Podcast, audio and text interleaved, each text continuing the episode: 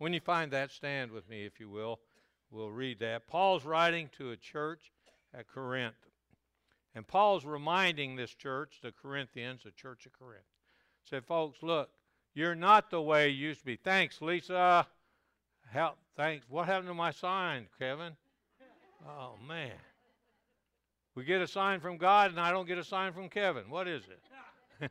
oh, well, I'd rather have a sign from God. that awesome? What God, what obedient people can do when they obey God, and God blesses. What a, what I mean, it's just I I got joy bumps. I don't know about the rest of you, and, and I knew it was coming, and still got joy bumps. So it's exciting that that God's going to do that, and and does that for us. And Paul, as I was saying, wrote to uh, the Corinthian church. He said, "Guys, listen, you're not like you used to be. You may not be where you want to be, spiritually or your relationship with God, but you're not what you used to be. He said, Let me remind you in verse 17. Therefore, if any man or when any man be in Christ, he's a new creature. Old things are passed away. Behold, all things are become new. We got to forget the old things, the old mistakes, the old regrets, the old failures. We forget they passed away. Everything's come new. We got a new, fresh start. Let's pray. Gracious Heavenly Father, I thank you for what we've experienced this morning. I ask you to be with those that couldn't get out. And Lord, I thank you again that the elevator held and no one was hurt. And Lord, uh, I, we got folks that can figure out how to fix that, or we'll get somebody in to fix it. Thank you that we do have it, uh, Lord, that we can complain about it. And thank you for the new sign, Lord, and and uh, Lord, how that's going to bring attention to you, not to us. Everything we do, we want to give you the glory. But Lord, there's some folks out there today, probably like me here today, that, that just want to make some changes in your life where some things were different. Wish we hadn't done some things. Well, they're all gone. They've passed away. We start fresh and anew with your grace and mercy, and we thank you for it. In Jesus' name, amen. You may be seated. I want to talk to you this morning about how to make a change that will last a lifetime. You know, a lot of times we go about making changes and it's just like turning over a new leaf. Uh, we just, uh, we'll try this, we'll try that. And, and next thing we know, we're back in our old ways, our old habits, the old things that we've done. For example, I want to ask you a couple of questions. Have you ever heard, or how often have you heard, maybe is a better thing, how often have you heard anyone say, I want to be a terrible parent? I want to learn how to be a terrible grandparent, terrible parent. I want to become a really bad spouse. I mean, maybe you heard that from your spouse, but how, how often have you heard somebody say that? Or, hey, you know, I'd like to just become a failure at what I'm attempting. What I'm trying, I don't want to succeed, I just want to fail. If you're like me, you probably haven't heard it at all. People just don't normally show it. There's that intrinsic inner desire that we're hardwired with when we were born because we're created by God, that God wants us to be like Him. Uh, maybe you're sitting out there and you know someone or you are someone that you want a real change in your life. You want it to be real this time. You don't want to just play games. You want to really a good change. You want a, a fresh start, a, a, a new beginning, a, another chance, if you will. You see, because we're hardwired that way for a change, that's why we work on having healthier bodies and better looking bodies and more successful relationships and accomplishment. That's our desire. So, the title, if you will, or the question before us is how to make a change that'll last a lifetime. Maybe you're like me. I've made some changes and they didn't last very long. Kind of like New Year's resolutions, they don't last that long. Uh, I made them, I tried them, for a few hours or a day or two, a week, but they just don't seem to last. But I'm going to tell you this morning there's some good news. There's a way that you can think, a three step process that we can make that will give us a life changing effect on our lives. Not just a, a talk about it, but be able to do it. And first of all, I want to take you to the book of Ezra because I'm going to draw your attention out of the book of Ezra, one verse, but let me tell you something about Ezra to get the history. uh, in Ezra, right at the beginning of the book, Persia is conquering Babylon. And Babylonians have taken over, had 70 years earlier to that, they had taken over Jerusalem. They conquered them. They bring back captivity. And one thing that the Persian and Babylons did is they, they gave some liberty to their captives. They let them marry, intermix, because they wanted to do away and have that more purity of a relationship. They let them buy property. They let them settle there with there. But Babylon was overthrown at, by Persia right at the at the beginning of the book of Ezra. So that's where you pick it up.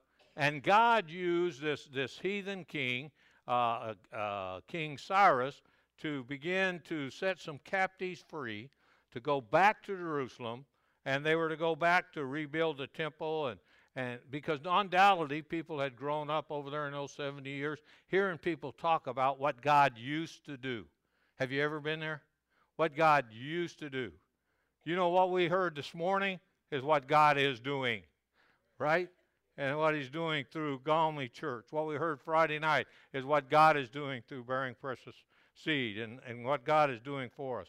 So the group went back. Ezra later went back with a smaller group, but there's about 42,000 went back and they were to rebuild the temple. And they, they had heard of the, the Solomon's wonderful temple and how beautiful and how great it was. And how it's kind of like us talking to our kids about the good old days. You remember the good old days? Well, let me tell you, someday this is going to be the good old days. Sad, but true. So they, they get back to Jerusalem and they find the temple's in ruins.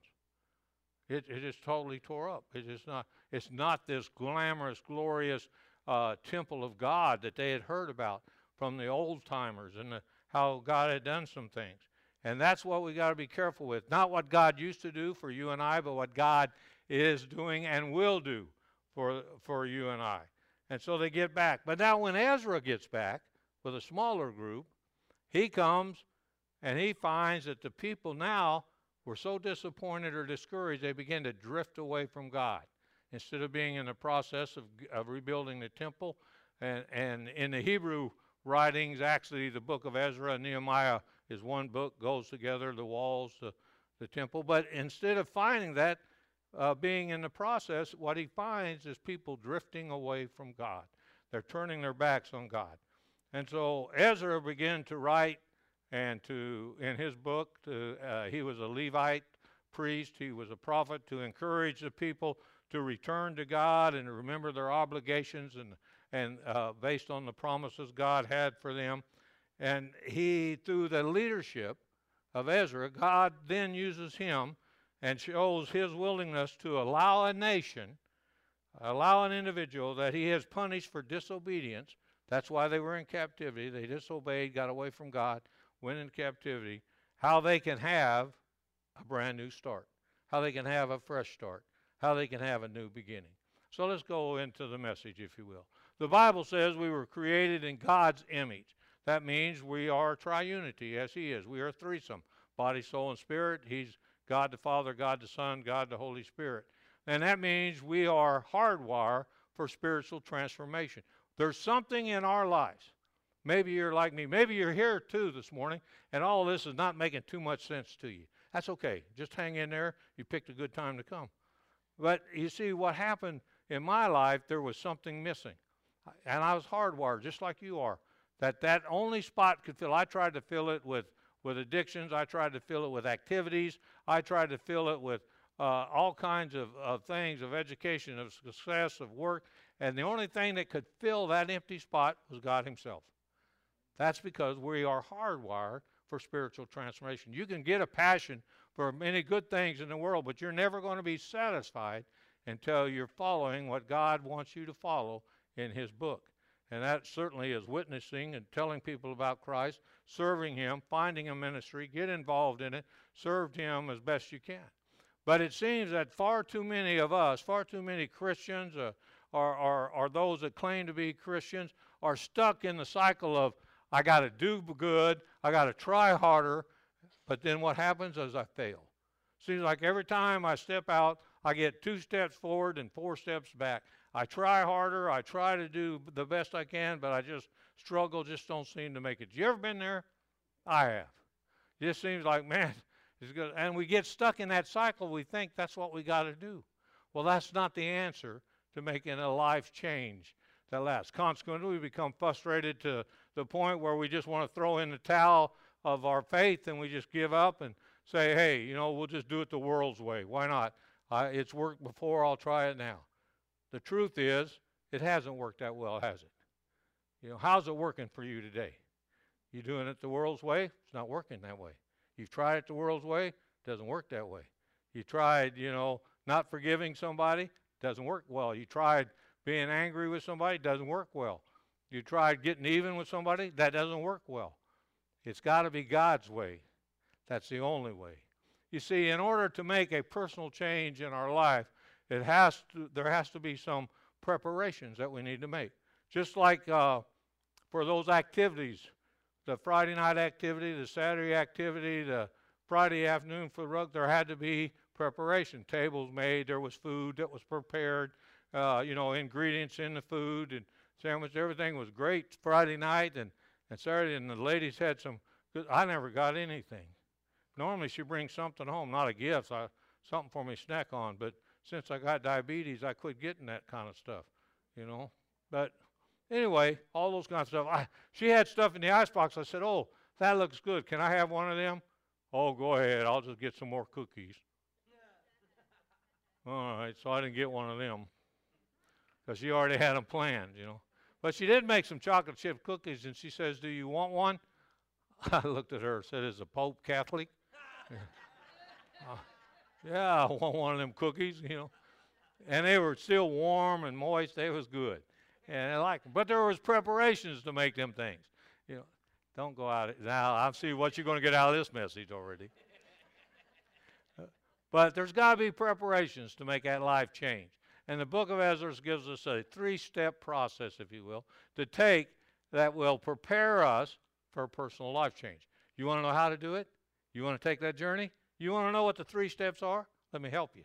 You see, these aren't suggestions, but proven steps that Ezra took to prepare his life for a personal change. Ezra had been in captivity for over seven, uh, right at 70 years. He come back and he found out his nation, found out his city was in ruins, and the, the nation, the people were drifting from God. So, what can I do to make a change in my life that will change a nation? Because Ezra began to change uh, a, a, nation. And, and, and men and women, God will use one person to make a change if you do it His way, if you put it, His passions His first. So you see the same steps that God used to empower and equip Ezra to be a leader to lead people back to following God's way are the same steps that will keep us following God and doing it God's way. You see, Ezra chapter 7, verse 10. It's the only verse I'm going to use. Ezra chapter 7, verse 10. For Ezra had prepared his heart to seek the law of the Lord and to do it and to teach in Israel statutes and judgments. Doesn't sound real good unless you got a different version, maybe a little easier translation. So I'm going to break it down a little bit for you. You see, there are three steps to take for a personal life change, and all three of these steps relate to the word truth. It all has to do with truth. The first step that he took, Ezra, to make a personal life change, and the first step that you and I must take to make a life change is he was determined, we must be determined to learn the truth personally. Not learn the truth so I can argue with you about it, not learn the truth so I can debate over it. Uh, learn the truth so I, it will guide my life. It will make a change in my life. That's what Ezra did. He learned the truth. You see, Ezra had prepared his heart to seek the law of the Lord, otherwise, uh, the Word of God, if you will. He determined to learn the truth personally, and no one makes a change, and you've heard it before, I'll say it again, until they learn enough that they want to change and he learned and he wanted to change. You see, he did this by seeking God's truth from the only source that's absolute truth. That's God's word, or in his case, the Lord, uh, the law of the Lord. Otherwise, the word of God. This is God's law. So God says, you, you do this, this is what happens. You obey this, this is where it goes. God said, I'll bless you for your obedience. And partial disobedience uh, is disobedience.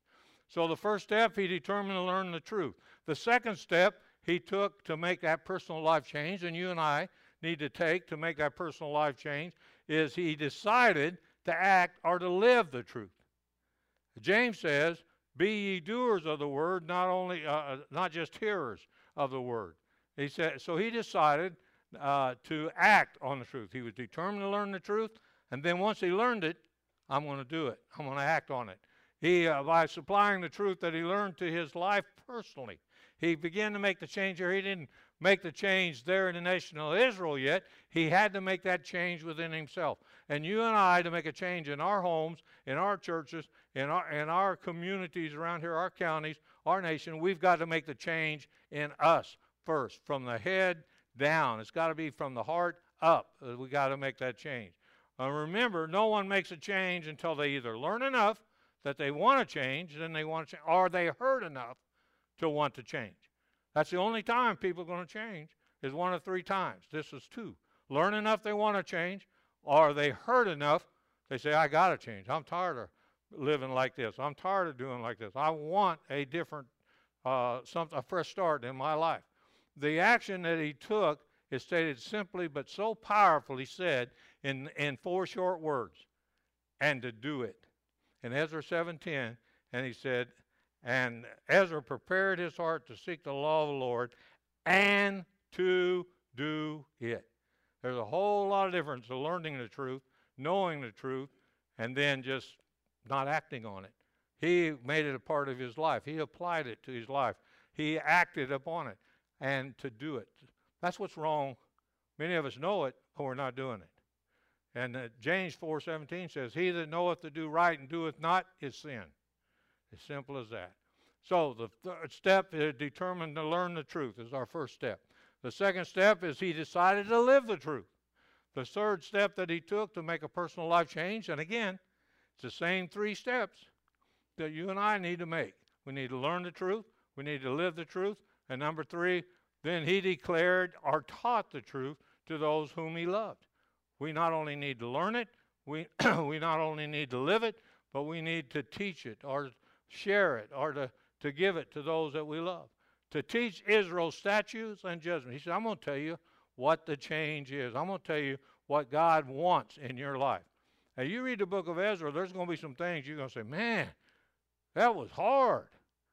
God is hard at times but God is also a loving God. I thank God I live in, and we live in the dispensation of grace that God has for us. Otherwise, Ezra taught what God said to do in His Word, and when that God would bless this faithfulness. And, and you've heard me say it for 17 years.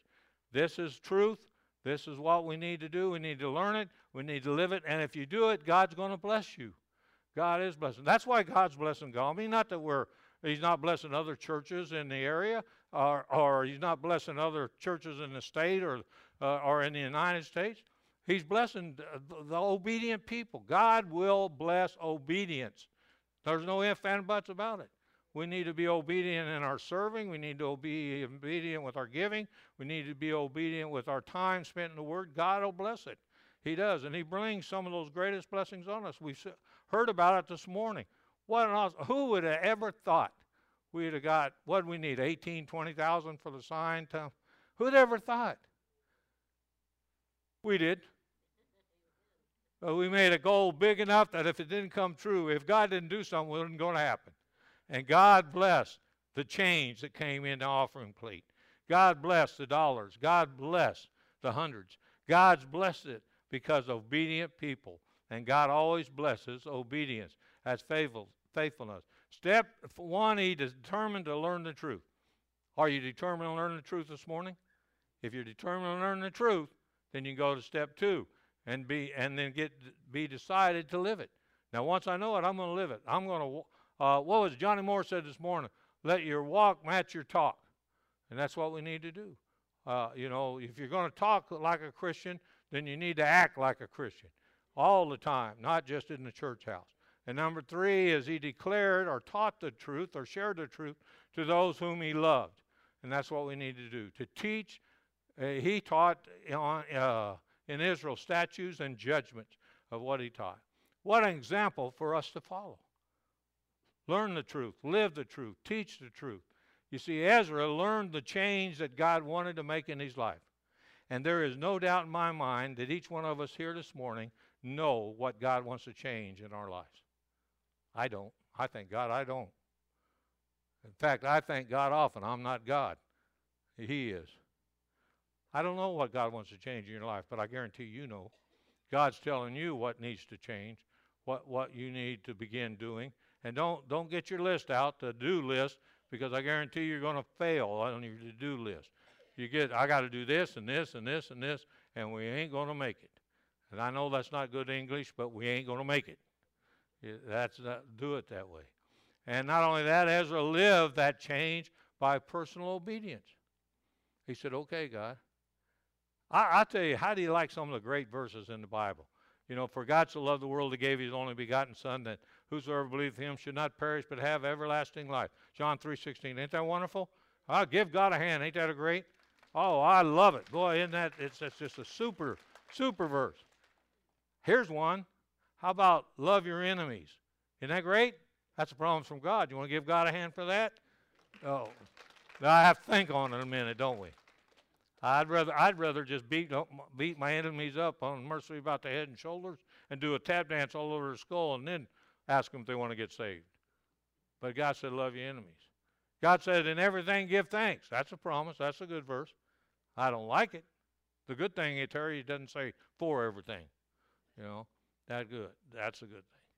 You know, Edna says she likes that. I don't have to give thanks for you. I just have to give thanks in our marriage. Some of you will get this in a minute. So, but he lived that that change. He made it personal obedience. You see, the guy. Well, our problem is we want to handpick certain things out. I like that. Oh, John three sixteen is wonderful. I'm going to take that. I can do all things through Christ who strengthen me. Uh, Philippians four thirteen. Oh, that's that's great. My God shall supply all my needs, and that's uh, Philippians four nineteen. Boy, that's great. I love that. You know, I can do. But then when it comes to other things, you know, forgive one another. Oh, why?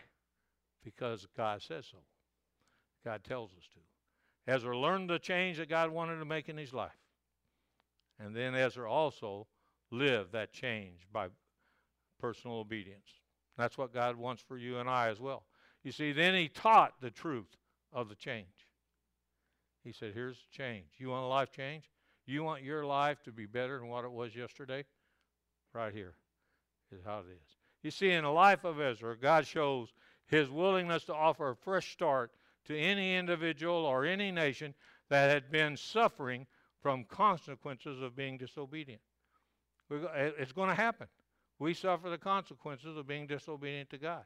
But through Ezra and through the nation of Israel, God shows what he'll do for any nation and any individual that's willing to be obedient to him, that's willing to follow him. Guess what? God is still in the business of offering a fresh start, another chance. You want a fresh start today? You want another chance? God's in the business of giving it to us. All we have to do is go to Him and say, Lord, forgive me where I failed you. Forgive me, uh, Lord, and let me forget my to do list. I got to read the Bible. Uh, so many chapters every day. I got to do this. I got to do that. Doesn't get us there. I got to give. I got to do all that. Mm-mm. That's all good. That's all great. But it's loving Him. Learn the truth. Live the truth. And then we can teach the truth. You see, God will always use a person who is willing to take the steps to prepare his or her life for a personal change. God's always going to do it. And these are steps we can take. Three simple steps. Live, uh, learn the truth, live the truth, and then share the truth. It's simple.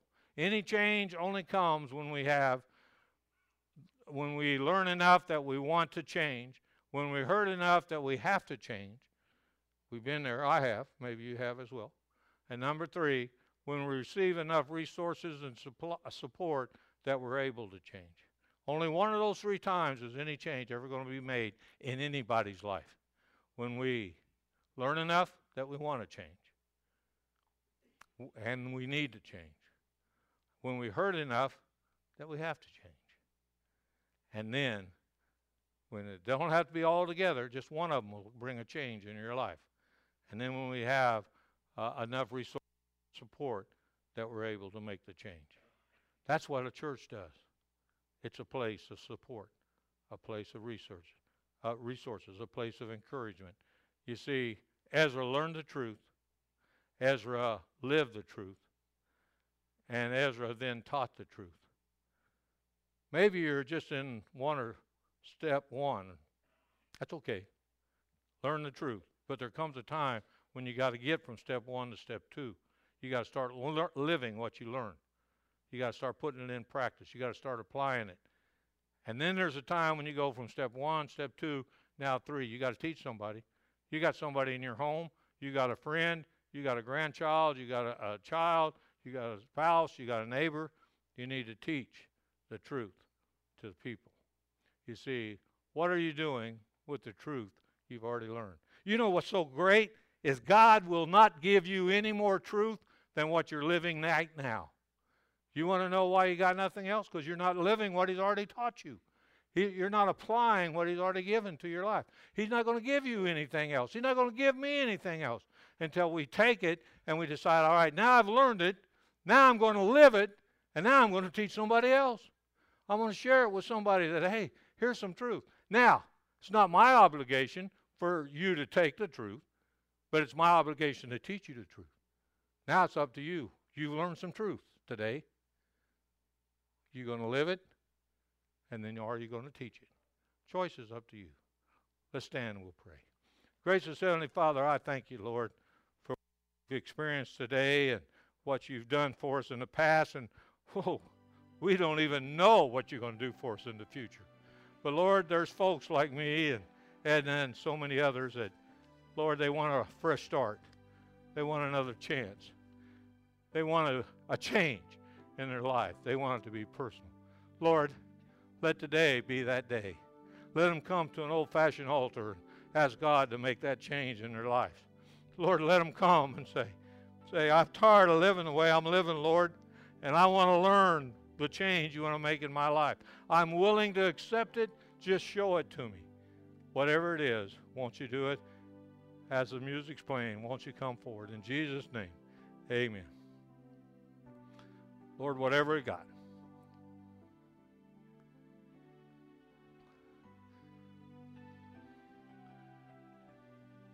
Need somebody to pray with you?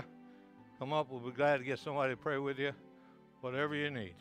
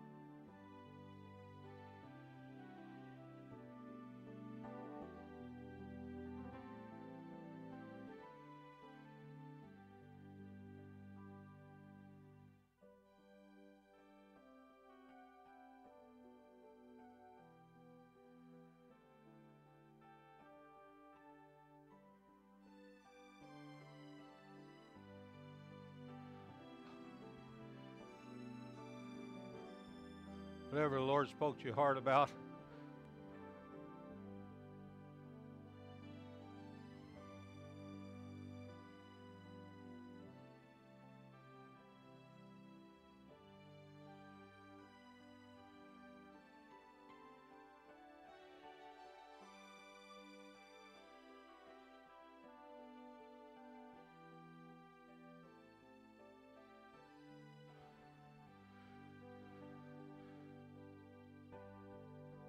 Learn the truth. Live the truth. And then share that truth with somebody else. Oh, and then watch your life change forever.